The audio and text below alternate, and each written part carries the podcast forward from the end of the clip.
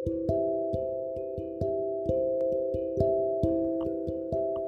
my name is Brian I'm a senior in high school and I live in Massachusetts. The question I'll be answering today is how playing Call of Duty Mobile affects your life, how to get outlet to escape reality, and how to get started. Starting off with introducing Call of Duty Mobile. Call of Duty Mobile is a PvP game. PvP is a type of multiplayer interactive conflict within game between human players. This is in contrast to games where players compete against computer controlled opponents, which are called bots, or actual players, which are referred to as player versus environment, are known as PvE. The game also has BR mode you can play. BR stands for Battle Royale. It's a mode where you are matched into a group of 100 players and you try to come out on top, which is first place. The game itself is quite easy to get the hang of since it provides you with a walkthrough tutorial of how to use the controls. The game has an in game currency called CP, which is earned by spending money, or C that stands for credit. Credit can be earned by playing the game and completing challenges. Just a quick tip memorization of maps and where people are usually located will dramatically change the chances of you winning if you are playing to win. Playing this game with friends can act like a way of relaxation or a getaway from reality into your own world. You can make new friends here or play with friends that you've met in person. You can chat with friends with the in game mic or chat with the typing option not to mention, if someone in your party is loud or obnoxious, just mute them. I personally can enjoy playing with friends I've made from all over the world for the whole day if I had time, which I have before.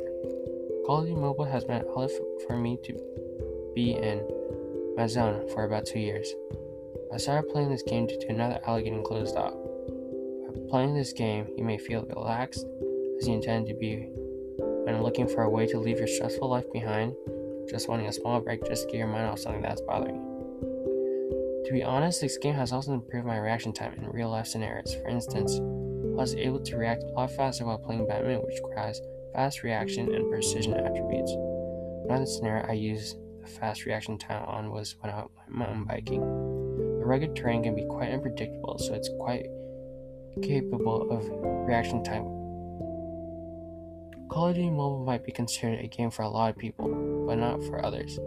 Some people play competitively or play the game for a living, like content creators. The game affects people differently depending on how you interpret the game and what you use the game has. You can get started playing this game by simply going to your App Store or Google Play Store. The download for the game here there are internet purchases, but it's only if you want to add extra cosmetics to your character. I personally don't really spend money on games. If you want to get cosmetics, the best deal would be to buy the Battle Pass. It costs $5 and would include enough CP for the future season Battle Passes. After you have downloaded the game, they will ask you to connect Call of Duty Mobile to social platforms so that you don't lose your progress, or you can play as a guest. Then Call of Duty Mobile will ask you for your region that you're in. After logging into the game, the game will automatically walk you through the tutorial. The tutorial will show you what the different buttons do. After the tutorial, you're on your own. You can explore what the game has to offer. If it's not something you are interested in, it's just as easy to in- uninstall it than installing it. I hope that introducing this game to everyone will help you have another source of activity to take a break or escape reality. Additionally, I hope that this podcast has given you some ideas on how the game impacts players. I wish you all the best of luck if you do play the game, and thank you for listening to my podcast again. Have a great day, everyone.